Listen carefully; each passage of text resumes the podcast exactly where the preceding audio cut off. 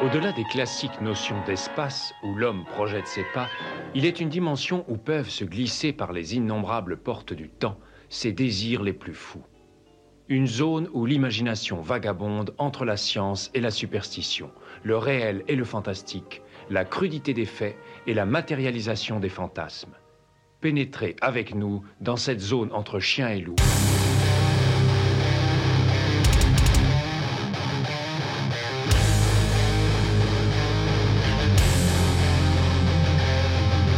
N'éteignez pas votre radio. Ne cherchez pas à baisser le volume. Il est déjà trop tard. Septième dimension envahit les ondes et débarque en mode podcast.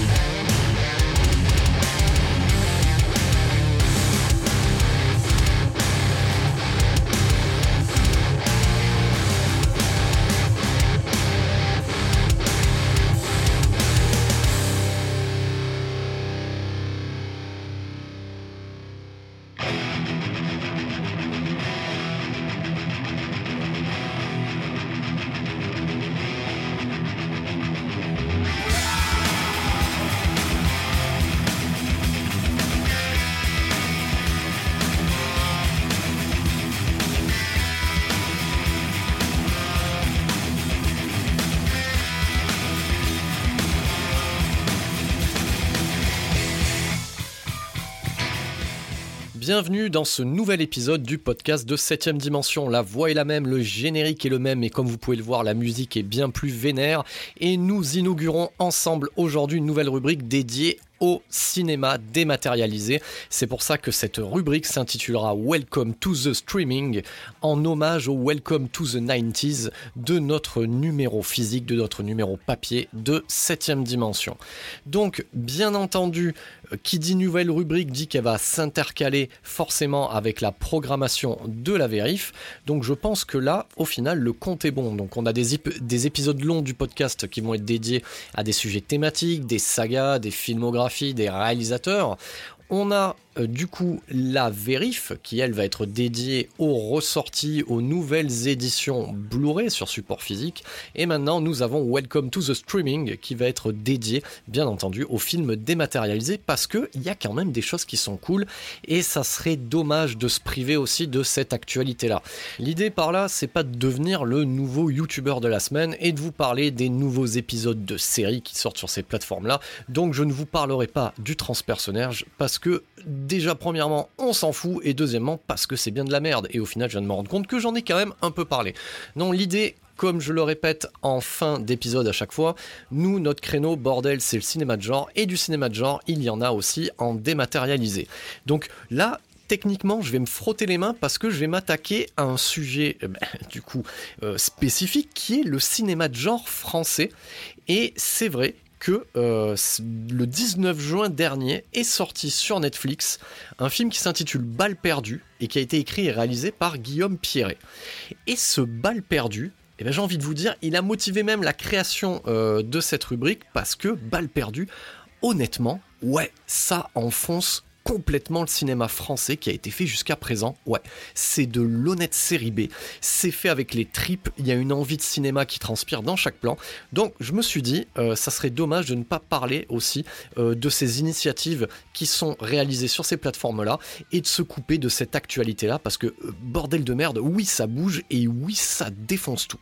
Donc, on va profiter de cet épisode dans un premier temps pour recentrer en fait le contenu Netflix original Originals. Vous avez vu, mon anglais est fantastique. Donc pour recentrer ces créations originales Netflix, donc c'est vrai que des plateformes comme Amazon Prime, donc Prime Video ou Netflix, ne sont pas, euh, on va dire, connues que pour leurs séries euh, officielles, mais elles sont amenées à devenir de vrais studios de cinéma et à produire eux-mêmes des longs métrages. Donc on va parler un petit peu aussi de cette partie-là euh, en intro de ce podcast. Donc, alors, ces créations-là sortent euh, sous forme dématérialisée.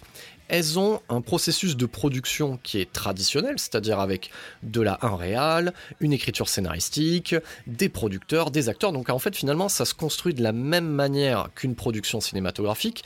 La seule différence, c'est l'exploitation qui est faite derrière, c'est-à-dire que ça reste prisonnier euh, de la plateforme qui l'a produite. Voilà. Donc c'est-à-dire que par exemple, si vous avez aimé Balle perdue, et eh ben Balle perdue, si vous voulez le voir et le revoir, il faudra le regarder sur Netflix. Alors ça, ses avantages et ses inconvénients. Donc c'est-à-dire que vous pouvez revoir ce film-là en mode playlist et regarder les passages que vous avez envie, les commenter, les partager. Voilà, on peut faire ça. Mais on va perdre le côté sympathique aussi euh, du support physique, c'est-à-dire que déjà d'une, euh, le fichier, le film, j'ai dit fichier, lapsus révélateur, le film euh, ne vous appartient pas. En aucune manière. C'est-à-dire vous arrêtez vos abonnements, au revoir le film. Ça, c'est un petit peu une problématique. Vous vous dites, bon, ben, j'arrête mon abonnement, au pire, j'achète en Blu-ray. Ça n'existe pas en Blu-ray, ce n'est pas distribué. Donc, si vous voulez ce film-là, vous êtes obligé de vous abonner à la plateforme, et ça, ça pose un réel putain de problème à l'heure actuelle. Et euh, ce qu'amène le support physique de manière traditionnelle sur une œuvre cinématographique, c'est que hormis le fait de le posséder et de pouvoir le regarder à loisir et de ne pas être dépendant d'un abonnement, c'est que ça vient souvent avec des making-of, des interviews, etc. Et là, en fait, sur une plateforme de streaming, honnêtement, eh ben, il n'y a que dalle. Voilà. Donc c'est un film euh, noyé parmi tant d'autres et ça c'est aussi euh, un petit peu dommage. Donc voilà, ça c'est pour euh, le pour contextualiser un petit peu ces œuvres originales Netflix. Alors j'ai intitulé cette rubrique Welcome to the streaming, le direct to VOD voilà. Donc c'est pour faire écho aussi au direct to DVD ou direct to vidéo qu'il y avait dans les années 80-90 parce que clairement euh, quand euh, Netflix ou Prime Video produisent des longs métrages, il y a quand même euh, ce côté un peu DTV. Qu'est-ce que ça veut dire DTV On va recentrer un peu le propos. DTV, c'était à l'origine un film qui ne passait pas par la case cinéma et dont l'ambition était bien moindre et le budget également. Donc c'était produit spécifiquement pour la vidéo. C'est pour ça qu'on a pu avoir aussi euh, des suites de films qui ont marché au cinéma, mais qui ont été exploités en vidéo pour limiter un petit peu les risques. Donc on a eu pas mal de prod dans les années 90, et j'étais très curieux, en fait, au lancement de Netflix, de voir quelle serait la qualité, euh, du coup, euh, de ces productions originales Netflix. Et autant vous le dire, ouais, excusez-moi l'expression, ouais, je me suis bien fait baiser la gueule les trois quarts du temps. Parce que les trois quarts du temps, ce que produit Netflix, c'est du pur DTV avec un concept, on va dire, euh, qui permet de rentabiliser la mise et il n'y a pas réellement de prise de risque. Donc, sur, on va dire, 90% de la prod Netflix, on est dans un cas de figure DTV. Bien entendu, euh, je pense que euh, Reed Hastings a des volontés, on va dire, euh, un peu plus nobles, c'est-à-dire qu'il transforme au fur et à mesure Netflix en vrai major cinéma, et c'est pour ça aujourd'hui que on peut voir le dernier Scorsese, The Irishman, euh, du coup sur Netflix. Donc il y a une vraie volonté d'y mettre maintenant les moyens, les acteurs, etc. pour euh, produire du vrai putain de cinéma. Donc on va prendre quelques instants pour regarder un petit peu euh, les films, on va dire Netflix notablement. moi je me suis fait une petite liste sur le papier. Donc alors c'est pas forcément dans l'ordre de sortie. Moi ce qui me vient, le premier film qui me vient en tête c'est Triple Frontière. Pour moi Triple Frontière ça a la gueule du coup d'un film cinéma. Donc il y a le casting, euh, il y a la réal, euh, il y a l'ambition. Donc il y a, vraiment euh, l'argent se voit à l'écran et on a vraiment l'impression de regarder un film cinéma dans son salon. Surtout que bon, bah, pour le cas de Triple, de triple Frontière, quand tu ouvres ton film avec un morceau culte de Metallica et que tu refermes ton film avec un autre morceau culte de Metallica, le film ne peut qu'être bien en fait au final. Donc Triple Frontière, très très bien. L'adaptation du manga Death Note par Adam Wingard, c'est pas mal. J'avais parlé dans un précédent podcast aussi euh, des tentatives euh, réalisées du coup euh, pour les adaptations de Stephen King, notamment Jesse. Ça c'est ça c'est vraiment très très bien. On a aussi le nouveau Gareth Evans, aussi enfin le dernier film de Gareth Evans, réalisateur de The Red, qui est le bon apôtre. Voilà, le bon apôtre, c'est quand même un espèce de film de bourrin, à base de torture moyenâgeuse. Donc c'est quand même, c'est quand même bien, faut le noter. Donc The Irishman, ça c'est pour moi ce que je retiens en termes de réussite incontestable est notable, même si je n'aime pas The, Irishman. Voilà, moi je l'aime pas ce film-là, mais je lui reconnais toutes les qualités intrinsèques euh, qui sont liées euh, à Martin Scorsese. Euh, en termes de film d'action, on sent aussi une volonté de Netflix de se positionner sur ce créneau-là, d'avoir son équipe d'expandables à lui. Donc on a déjà le Six Underground de Michael Bay. Alors, Six Underground, j'ai envie de vous dire, c'est une expérience c'est une expérience, hein. c'est-à-dire que c'est ultra cut, c'est ultra bourrin, c'est une idée par plan. Euh, voilà, c'est quitte, ça vous fait saigner des rétines. C'est du Michael Bay, euh, j'ai presque envie de dire, c'est du Uber Michael Bay, en, mode puissance 10. Donc euh, on pose son cerveau, on se laisse guider, c'est quand même valable, c'est tourné en décor naturel, donc Six Underground, voilà, c'est largement, comme je dis souvent, fréquentable. dernièrement, on a eu sur cette plateforme le, le très rigolo involontairement euh, Tyler Rake, voilà. Donc écrit par un des frères Russo et, réalisé par, euh, on va dire, un, ami de la, famille entre guillemets. Donc Tyler Rake, euh, histoire de merde, voilà, postulat très années 80, mais genre les, mauvaises histoires des années 80, et une volonté en fait de faire du plan séquence d'action avec du combat rapproché à main nue jusqu'à plus soif, jusqu'à l'écœurement même. Donc Tyler Rake, juste pour la petite info, je l'ai regardé avec mon ado. S'est marré. Ouais, parce que involontairement on s'est marré. Oui, je sais, c'est pas bien hein, de se marrer quand on jette euh, euh, des, petits enfants du Bangladesh par-dessus un immeuble, mais c'est tellement, euh, c'est tellement fou et over the top qu'on ne peut que rigoler. Donc, on a Styler Rake. Côté déception de ces programmes originaux Netflix, le Annihilation de Alex Garland. Voilà, je vous le dis, non, non, j'ai pas aimé ça. j'ai regardé ça d'un œil distrait. Euh, espèce de, film de SF pseudo-métaphysique. Donc il y a Nathalie Portman, c'est cool, le casting était sympa, il y a des jolis effets de couleur, hein, entre guillemets. Hein. Presque on s'attendait à voir débarquer des licornes hein, avec, euh, avec, euh, tout, le, on va dire, tout le spectre colorimétrique de l'arc-en-ciel était présent dans ce film-là. Non, Annihilation, je me suis fait chier. Euh, je me suis fait aussi, comme je disais tout à l'heure, baiser aussi par des, par des, rachats en fait, hein, sous la licence Netflix, comme le troisième Cloverfield, The Cloverfield Paradox, qui est un bon gros Z des familles rigolard, donc c'est, nul quoi, voilà, et, euh, et avec euh, un espèce de plan foireux enfin pour essayer de te raccrocher les wagons avec une espèce de franchise qui n'a ni queue ni tête. Donc, et, et au niveau des navets, je me suis noté, vous entendez le bruit du papier qui se retourne, le Bright de David. Euh, ailleurs, donc Bright avec euh, Will Smith. Euh, c'est nul quoi. Voilà. Donc c'est nul. Bon, alors, toute proportion gardée, ça a la gueule d'un mauvais film VHS que j'aurais pu aller louer à l'époque. Voilà. donc ça vaut le prix de son abonnement, hein, c'est-à-dire 9 balles hein, à l'époque Netflix, hein, quand Bright est sorti. Donc ça vaut 9 balles et, et, ça vaut pas plus. Et Will Smith est en mode je paye mon loyer. Donc, donc voilà. Donc ça, c'est un petit peu pour recentrer le débat.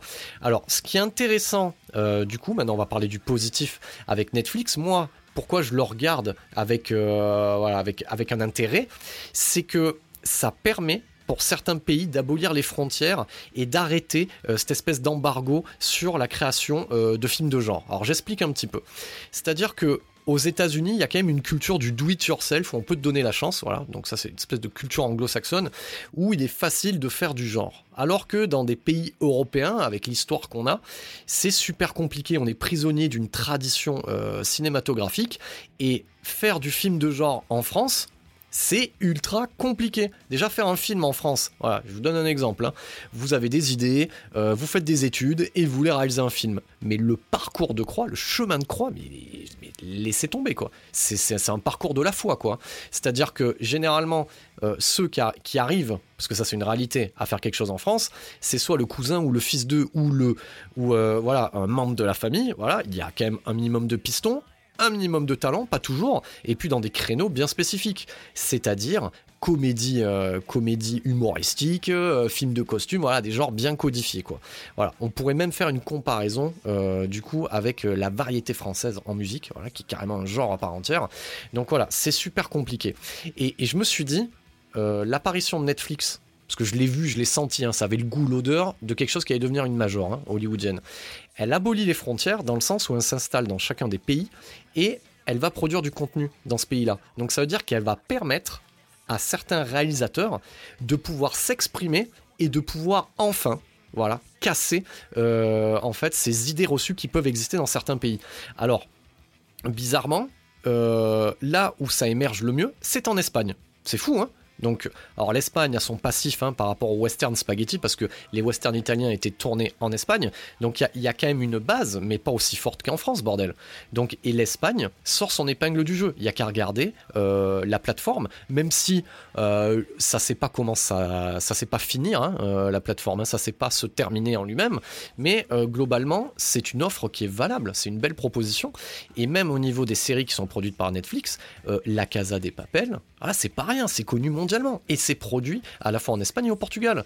Donc, euh, donc ouais, l'Espagne arrive à tirer son épingle du jeu. Voilà.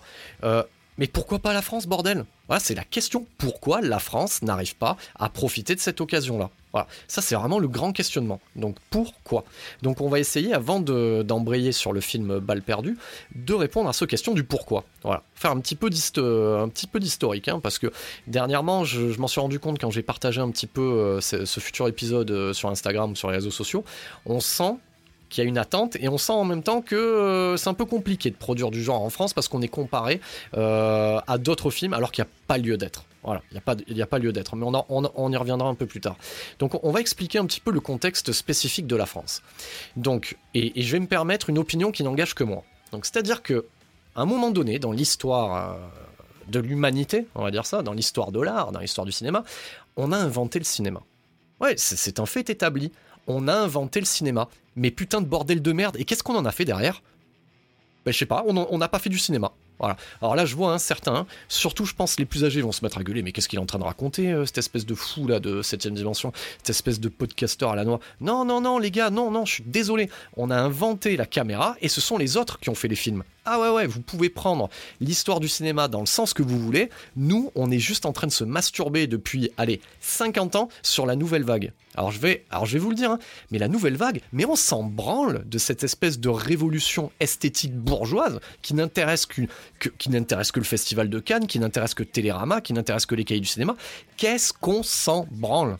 Voilà, ça j'ai envie de vous le dire. Voilà, ça fait partie de l'histoire, mais va falloir se réveiller, hein, euh, les gars, parce que en France, généralement, on aime bien se la raconter en mode oui, nous. Euh, nous, ce qui, importe, c'est l'histoire. On fait de, on fait d'un un film d'auteur. Ouais, très très bien, très bien. Fais des films d'auteur. Mais excuse-moi de te dire que moi, quand j'ai envie d'aller dans une salle de cinéma, parce qu'il y a un peu aussi le côté divertissement, je pose mon cerveau. Est-ce que j'ai le droit, en France, de voir un film d'action ou de voir un film d'horreur ou de voir un film de SF Est-ce que je peux avoir le droit, s'il vous plaît, euh, messieurs et mesdames de l'intelligentsia française? Je vais arriver à le prononcer. Est-ce que j'ai le droit à ça? Ben non, j'ai pas le droit.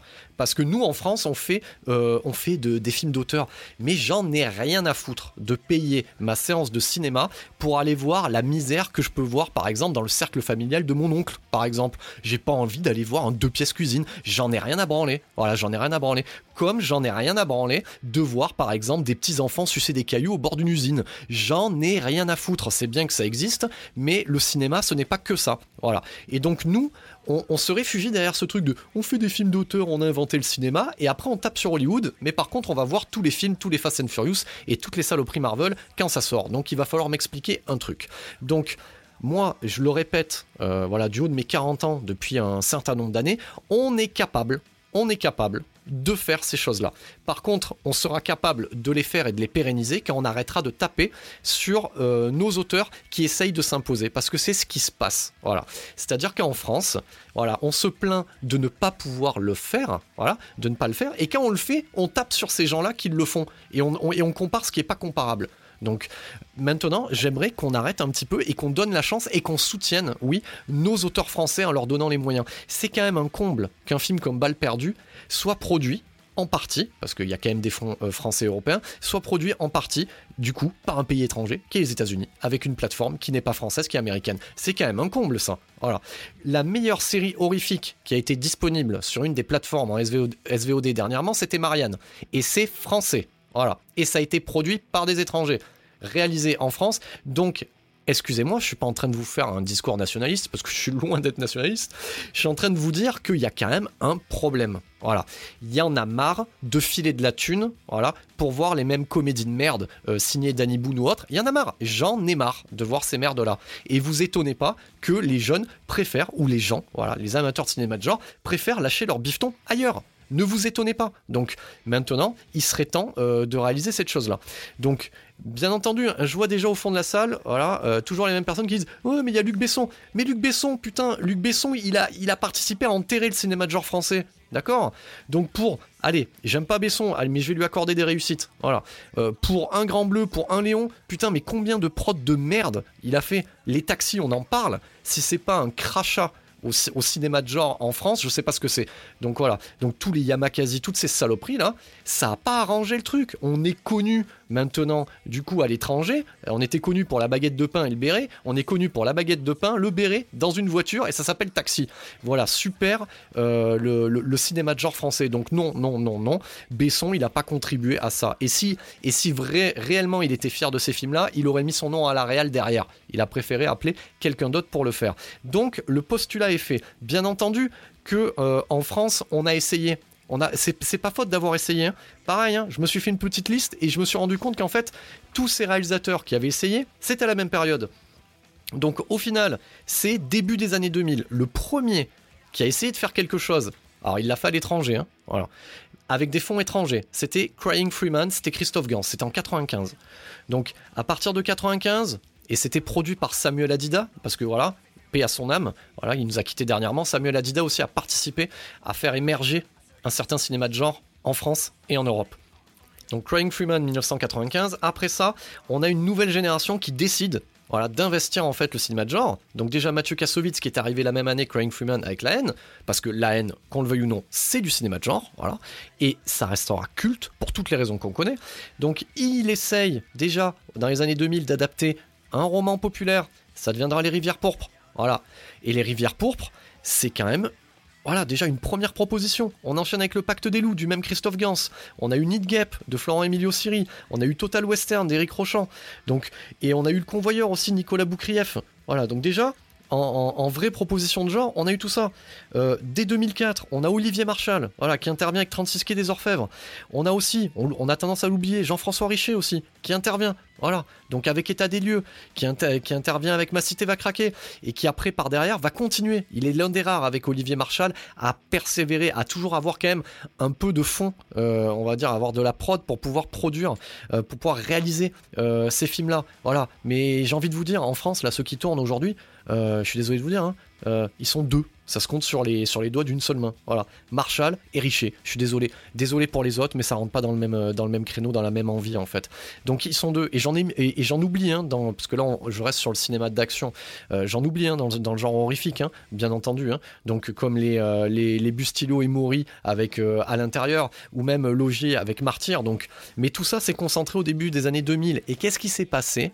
Eh ben oui, parce qu'en France, on trouve toujours à dire hein, l'acteur il joue pas comme aux États-Unis ou c'est pas pareil. Ben oui, c'est pas pareil. Parce que forcément, toi, t'aimes le cinéma américain parce que, parce que t'habites pas aux États-Unis. Donc ça te semble. Ça fonctionne. Quand t'habites, par exemple, si on prend Balle perdue, qui est tourné euh, du coup dans la ville de Sète, ben ouais, moi je connais Sète. Voilà. Donc ouais, ouais, ça te semble tangible. Donc du coup, t'as as une comparaison. Donc forcément, ça fait bizarre. Mais toi, à la place de l'américain, lui, qui va regarder euh, son film d'action qui est tourné dans sa ruelle, ça lui fera la même chose. Donc maintenant, faut arrêter un peu les conneries. On a des décors, on a des lieux, on peut faire du film d'action, on peut faire du film de genre en France. Voilà. Faut poser. Vous me sentez un peu vénère. Hein Donc en plus, c'est très bien d'avoir un morceau de No One is Innocent en dessous, parce que du coup ça va avec mon, mon, flow euh, assez énervé, parce que c'est pas j'ai un peu, je suis un peu en colère parce que je vois comment il a reçu un petit peu euh, balle perdue d'un certain côté, mais en même temps c'est aussi de l'énergie pour soutenir euh, ce cinéma-là parce que si on le fait pas maintenant, mais vous plaignez pas, hein, parce qu'il y aura jamais rien en France. Voilà, il y aura jamais rien. Il y aura jamais rien. Si on soutient pas euh, un film comme Balle perdue ou un effort comme celui-là, il y aura, que dalle. Il y aura toujours les mêmes merdes. Il y aura toujours les mêmes comédies et les mêmes films d'époque, les mêmes trucs historiques, les mêmes trucs à la con et les mêmes débats sur les Césars. Qu'est-ce qu'on a à foutre quoi Franchement, qu'est-ce qu'on en a à foutre? On est complètement à côté de la plaque sur ce qui se passe aujourd'hui en cinéma. Donc euh, voilà, la vieille institution, va falloir qu'on la réforme et, et qu'on se réveille parce que ouais, ouais, on est en capacité de faire du genre. Pourquoi? Parce que Bordel, quoi qu'il arrive, on est quand même la patrie de la Révolution quand même. 1789, il y avait des burnes à cette époque-là. Donc, donc on a ça en nous. On est capable de faire, euh, de prendre les armes, c'est-à-dire les caméras, et de livrer du film, voilà, du film, du vrai genre, du cinéma de genre. On est capable. Donc je me suis euh, un petit peu euh, éparpillé là-dessus. Donc voilà, je, je, voulais quand même profiter de ce podcast pour contextualiser ça. Donc c'est-à-dire que ces efforts-là, ils ont été faits il y a 20 ans. Et où sont ces réalisateurs Les trois quarts, soit ils ont arrêté de tourner, soit ils sont partis, ils sont partis tourner à l'étranger. Voilà. Regardez Alexandre Aja, par exemple. Voilà. C'est pas le seul. Voilà. Regardez Mathieu Kassovitz. Voilà. Bon, lui, s'est flingué avec Babylon AD. Bon, mais, mais pareil, il s'est heurté à des problèmes de prod. Ouais, c'est heurté à des problèmes de vision. Donc, et, et, et Babylon c'est le reflet de notre incapacité, notre incompréhension à comprendre le genre. Donc voilà. Donc ça, c'est aussi historique. Donc j'espère que 20 ans après, voilà, parce que je pense que Guillaume Pierret, il est, proche de la quarantaine. C'est à peu près ça. C'est un mec qui avait 20 piges euh, quand ces films-là ils sont sortis. Et, et, et, on voit du coup l'influence. Ouais, ouais, les gars, voilà, je m'adresse euh, à Kassovitz, à Syrie, euh, à Rochamp, à Gans. Ouais, vous avez permis ce qui se passe aujourd'hui, mais par contre, faut pas lâcher l'affaire. Voilà, c'est ce que ce que je voulais dire euh, en recentrant un petit peu le débat sur le cinéma de genre français. Donc maintenant, on, va parler de Balle perdue. Alors Balle perdue, ouais, ben en fait, euh, comme euh, on a un peu une vie tout un chacun, parce que voilà, forcément, cette activité de podcast, euh, je la fais pas pour gagner de l'argent et je la ferai jamais pour gagner de l'argent. Voilà. Donc euh, c'est euh, ça se fait en fonction des possibilités, du timing que j'ai. Donc et je trouve que déjà j'en livre assez régulièrement malgré tous les à côté professionnels, familiaux qui peut y avoir. Donc effectivement, balle perdue, je le chronique un petit peu après la guerre pas trop non plus, hein, parce que je vois que mes confrères de VHS et Canapé auront euh, d'ailleurs ce soir euh, le Real euh, en direct sur Discord, et ça c'est une très bonne chose aussi que, que VHS et Canapé puissent soutenir aussi cette, cette, offrande que nous fait Guillaume Pierret au cinéma d'action et au cinéma populaire français. Donc du coup, ben voilà, je, je l'ai vu, je crois qu'il y, y a deux jours, je l'ai regardé il y a deux jours.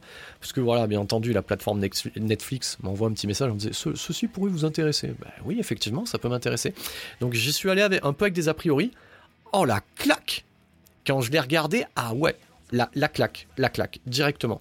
Déjà, tu sens, tu sens déjà que le mec, il, euh, a, euh, il a une envie de te faire un, film de vidéoclub. Il a envie de te faire un film, un actionneur comme on pouvait voir dans les années 80, 90. Tu sais pourquoi? Parce que le film, il fait 1h33. Et, et, par les temps qui courent, 1h33, mais putain, mais c'est génial. C'est-à-dire que ouais, on n'a pas besoin d'étirer un film euh, jusqu'à 2 heures, voire plus de 2 heures. Surtout un film d'action. C'est le principal problème de Tyler Rake. Tyler Rake, ça raconte rien. Je suis désolé, hein, ça raconte deux mecs qui se mettent des baffes hein, pendant 2 heures. Donc j'ai envie de te dire qu'au bout d'une heure, déjà, même si t'aimes l'action, t'as déjà plein ton cul et tu sais même plus qui c'est qui a donné la baffe d'avant et celui qui va donner la baffe suivante. Hein. Voilà, c'est à peu près ça l'idée. Donc voilà, donc déjà, tu vois le truc, il fait à peu près 1h33.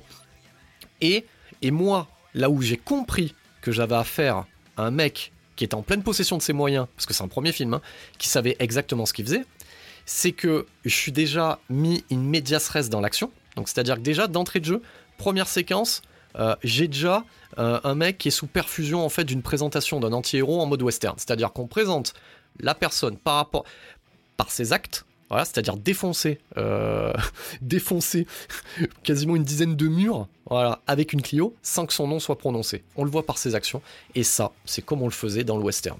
déjà, le mec, je dis, ok, le mec déjà, il a compris, il a compris comment on fait. Voilà. Donc il y a un vrai postulat euh, d'anti-héros, euh, et, et, je pourrais, et, vraiment, il y a plein de choses à l'intérieur qui, qui, dépassent le postulat de, du simple, du simple B bourrin. C'est-à-dire que déjà, euh, Guillaume Pierret, il va, il va gérer euh, à merveille, on va dire cet outil dramaturgique qui est ce qu'on appelle soit le pistolet, soit le fusil de Chekhov. C'est-à-dire que chaque chose qui va nous présenter ou, ou chaque chose à laquelle un des personnages va faire allusion va servir dans le récit. Putain, ça fait du bien. Voilà, ça faisait longtemps. Alors ça c'est hors cadre film français. Hein, ça faisait longtemps que j'avais pas vu un truc où je me dis putain tiens c'est pas totalement gratuit, ça va servir à quelque chose. Il crée une attente, il pose des enjeux. Donc déjà j'ai envie de te dire Guillaume pour un premier film chapeau. chapeau. Mais alors là où, tu m'as eu complètement, c'est quand euh, ensuite on voit la brigade d'intervention en action quelques minutes plus tard et que là ça en a l'odeur ça en a le goût, ça pue l'hommage au premier Mad Max de George Miller jusqu'à euh, jusqu'à la gueule des voitures de police. Et là, j'ai eu des frissons qui m'ont parcouru le bras. Je me suis dit, putain, je suis en train de regarder un film français. Il y a un mec, c'est son premier film, il te fait un hommage euh, directement sur le bitume au premier Mad Max de George Miller. Alors là, chapeau bas, chapeau bas. À partir de là, il pouvait y avoir de la merde à l'écran. Tu m'avais eu, tu avais fait un hommage, voilà, je m'adresse directement à toi, tu avais fait un hommage directement au, premier Mad Max de George Miller. Moi, j'étais conquis, direct. C'était emballé, c'était pesé. Donc, euh, euh, balle perdue, si je devais le résumer là, rien qu'en regardant ces 10 minutes, ça pue la sueur, ça pue la tôle froissée.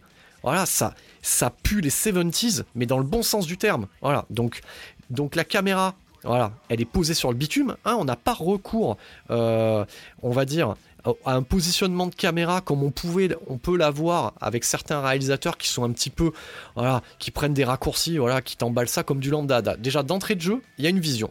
Déjà, quand tu regardes ce film-là, voilà, tu te poses la question, tu te dis, ouais, il y a, vraiment un postulat de départ. Donc ça c'est intéressant. Y a déjà dès les premières séquences, on pose, voilà, j'ai envie de dire, il pose ses burnes directement. Donc là déjà, parfait. Donc référence à Mad Max 1, euh, on a compris, là ça me plaît. Euh, quelle est, l'histoire en fait de Balles perdues j'ai envie de vous dire, ça aurait pu être euh, une idée qu'on aurait pu discuter entre potes. C'est-à-dire, je vous donne un exemple. Vous regardez le dernier Mad Max Fury Road, voilà, de, George Miller, et euh, si vous vous renseignez un peu, vous savez que euh, toutes les bagnoles qui sont à l'écran ont été fabriquées à même le plateau. Donc il y a des mecs qui ont fabriqué, customisé ces bagnoles. Donc déjà, ça peut être un échange entre deux potes qui regardent Mad Max et qui se dit ça serait cool de, de, voir l'histoire d'un mec qui customise des bagnoles comme ça, qui les renforce, voilà. Ça peut partir de là mais je pense pas quand même que euh, il a eu cette idée. Pourquoi pas hein. euh, J'écouterai un petit peu le, Discord qui sera fait ce soir euh, pour, pour en savoir un peu plus. Mais en tout cas, le postulat de départ est intéressant et pas forcément et original en fait, pas forcément vu. Il y a un côté aussi agence touriste. Ouais, désolé, je suis un petit peu un vieux aussi. J'aime bien. Moi, j'aimais bien ce côté agence touriste aussi où tu customises des caisses. Donc voilà, vous avez un, anti-héros, donc un, voilà, un voyou, hein, qui sa spécialité à lui, c'est de renforcer de la bagnole, de la modifier pour pouvoir permettre à cette caisse d'être un, vrai outil, un vrai engin de mort. Donc ça répond déjà. Euh, ça fait plein de références hein, au final. Hein. Ça répond déjà au, au, Quentin Tarantino de Boulevard de la Mort, où la bagnole de Kurt Russell faisait office de couteau euh, pour euh, un tueur en série, voilà. Et, ça répond aussi, euh, ça convoque aussi autre chose, ce côté je, je, customise la caisse, c'est que ça renvoie en fait à ce que faisait Michael Mann au niveau de ses personnages principaux dans ses premiers films. Si on prend le solitaire, il va prendre l'axe du voyou, mais au niveau du, mec qui est perceur de coffre. Voilà. Et là, Guillaume Pierret, lui, il prend le mec qui renforce les caisses. Voilà pour les go fast ou pour les euh, ou du coup pour les bras pour les bracos réalisés avec des voitures béliers etc donc moi ce que j'aime bien c'est qu'il regarde le genre voilà film de braquage euh, film de gangster il prend le genre il se dit bon ok euh, qu'est-ce qu'on n'a pas déjà traité? Et là l'angle choisi il est pas mal voilà. Donc l'angle choisi, il est pas mal. Et il va du coup mélanger ça avec un côté un petit peu rédemption. Voilà, c'est ce que j'aime bien aussi. Donc il y a une progression en fait, un cheminement psychologique du personnage. Donc ce personnage-là est pris la main dans le sac sur un braco qui tourne mal avec une caisse modifiée et euh, du coup il est enrôlé par euh, le, chef d'une section anti-go-fast qui est incarné par euh, par par Bedia de Eric et Ramsey. Donc du coup qui est un peu à contre-emploi et il est engagé par le personnage de Euh, et, du coup, il va être amené à modifier les voitures, du coup, de qui? Eh ben, De ses ennemis, qui, à, la base, qui étaient les flics, pour arrêter, bah, du coup, euh, on va dire pour arrêter ses, collègues à lui, à la base, ses anciens collègues. Voilà. Donc, il y a, un postulat qui est, intéressant. Et, euh, très tôt, on, voit la complicité en fait et l'amitié qui s'installe entre le personnage du coup incarné par Ramzi Bedia et le personnage principal, qui est incarné, parce que j'en ai pas encore parlé, par Alban Lenoir. Donc du coup, on a, on a ce postulat et euh, très vite, on va se retrouver euh, du coup dans une histoire, dans un, dans un, dans un complot organisé par des flics corrompus à l'intérieur de la brigade. Et, euh, et notre personnage principal va se retrouver du coup seul contre tous pour prouver déjà d'une son innocence et de deux pour, pour, pour aller euh, démanteler ce réseau de, de, flics corrompus. Et là, on bascule à ce moment-là dans le revenge movie. Donc, on, on, commence sur le film de gangster, on, on, est dans le polar, on est dans le film d'action, on est dans le road movie, on est dans, et même dans le road, le road movie pédestre, c'est-à-dire à pied. Donc, voilà, c'est on, a vraiment un melting pot de genre, mais ça se tient. Ça se tient. À, aucun moment, euh, on se dit, putain, ça, ça part en couille. Non, non, non, non, non. Au contraire, c'est plutôt positif quand, quand, ça, quand ça embraye sur autre chose. Putain, on se dit, waouh, voilà. Et, et, et c'est ce et c'est la réaction que j'ai eue parce que pour une fois, ouais, euh, balle perdue m'a mis en, position de spectateur. Ça fait du bien, quoi. C'est-à-dire que quand on fait un podcast, moi, à côté de ces activités-là, je bosse aussi euh, dans le milieu audiovisuel, donc on a tendance, euh, du coup, à suranalyser, analyser, avoir les défauts. Putain, là, ça fait du bien. Je suis un simple spectateur. Et qu'est-ce que je suis en train de regarder? Je suis en train de regarder un B bourrin produit en France, tourné à 7 j'ai habité pendant, pendant une dizaine d'années pas très loin de 7, donc je connais les lieux. Donc le mec a les burnes de faire des séquences de poursuite en bas du tête de la mer, aux abords du tête de la mer. Et ça, c'est génial. Donc du coup, t'es là, es, tu regardes un B bourrin français, voilà, avec un acteur déjà que t'aimais bien, hein, comme Alban le Noir, qui est statamisé. Il est statamisé, le mec. et, et quand tu regardes les séquences, ça va convoquer, ouais, tu sens l'influence de, des deux oreilles de Gareth Evans, et ça va même convoquer John Wick. Voilà. Euh, ouais, et putain, l'implication, on va en parler maintenant. L'acteur principal, Alban Lenoir, mais sans déconner, la performance qui est livrée, elle est incroyable. Moi, il m'a scotché. Alors oui, hein, Ok, il aura pas un Oscar parce qu'il n'y a pas de profond. Mais qu'est-ce qu'on s'en branle? C'est l'histoire d'un mec qui veut se venger, voilà, et qui trafique des caisses et qui va te la mettre profond avec la caisse qu'il a modifiée. Voilà ce que ça raconte, hein, balle perdue. Hein. C'est tout, hein, c'est du revenge movie avec des caisses. Voilà. Et, putain, l'implication, sans déconner, le mec, euh, déjà il est statamisé, donc les combats euh, rapprochés Manu, oh ils envoient. Donc ça c'est réglé par Manu Lenzi, voilà, Emmanuel Lenzi, qui est euh, un réalisateur de seconde équipe et un spécialiste des cascades, qui officie déjà depuis quelques années en France. Mais alors là, le travail, oh là là, chapeau. Hein. Euh, donc là, il y a, alors je pense, hein, de ce que j'ai vu, parce que j'ai regardé certains passages, euh, tout est fait par Alban Lenoir, donc c'est bien préparé. Je pense pas qu'il y ait de doublure par moment, je pense pas, à part sur les scènes de poursuite en bagnole peut-être pour des questions de risque, mais en tout cas dans les combats rapprochés, c'est lui qui le fait. Oh là là là, ce qu'il leur met. Et, et, je reprends cette séquence là dans le commissariat. Ouais, il y a une séquence de fight dans le commissariat, elle est super bien amenée. C'est un hommage frontal à Terminator. Hein. Euh, désolé Guillaume Pierre, je l'ai vu arriver. Voilà. C'est un hommage à Terminator. On t'enferme, on t'enferme le mécano euh, dans une pièce. Il va se libérer, il va défoncer tout le commissariat.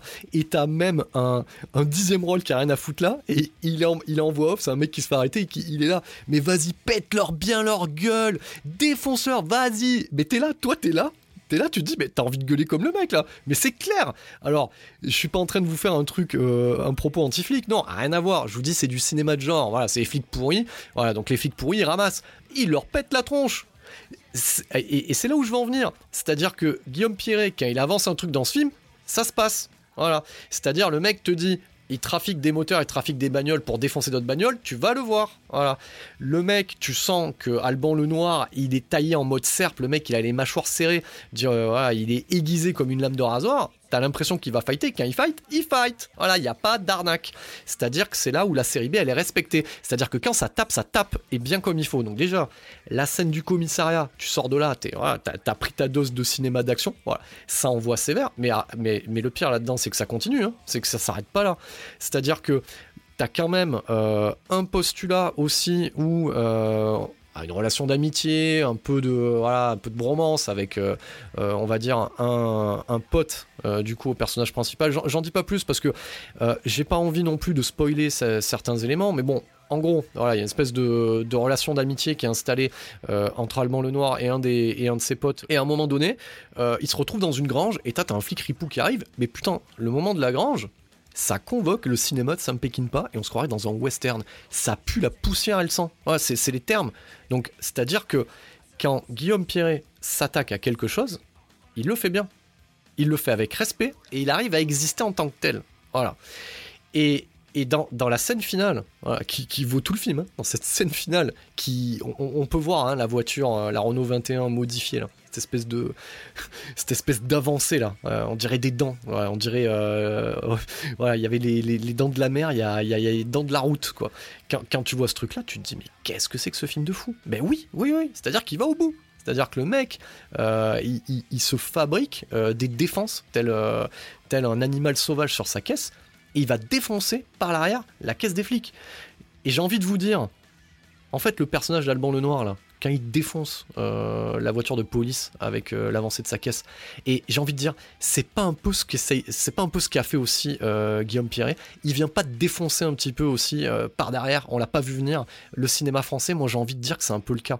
Donc, donc ouais, balle perdue. Ouais, ça grosse surprise. Voilà. le seul, alors Seul défaut, c'est un premier film. Je sais pas si vous, pour ceux qui m'écoutent, remettez les choses en perspective.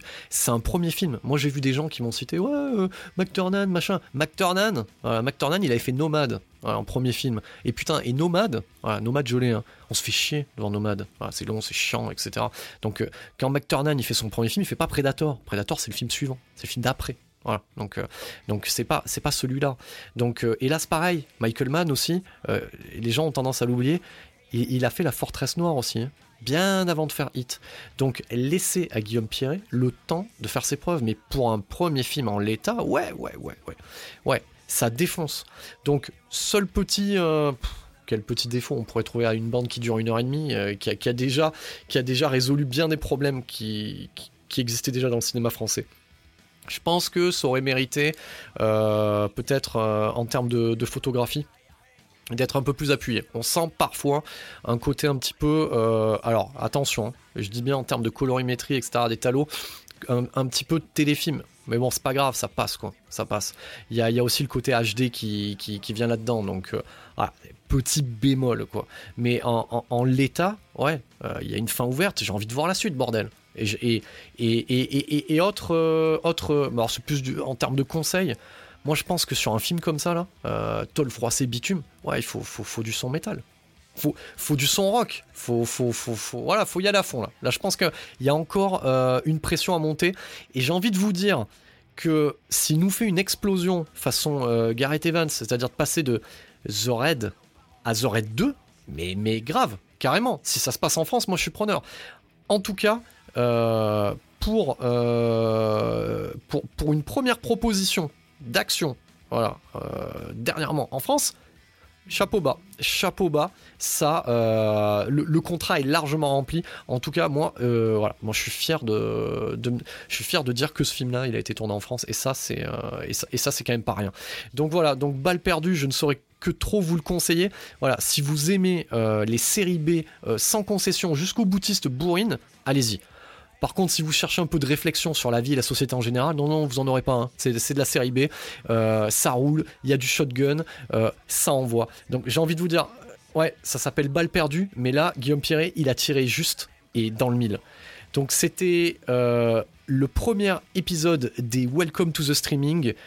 Ici, à 7ème dimension, notre créneau à nous, c'est le cinéma de genre bordel. Merci pour votre écoute.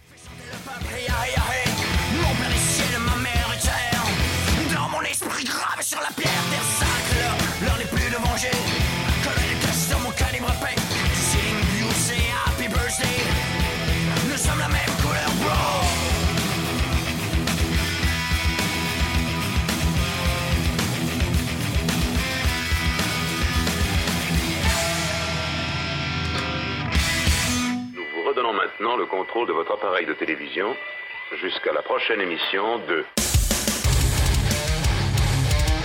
Septième dimension en mode podcast.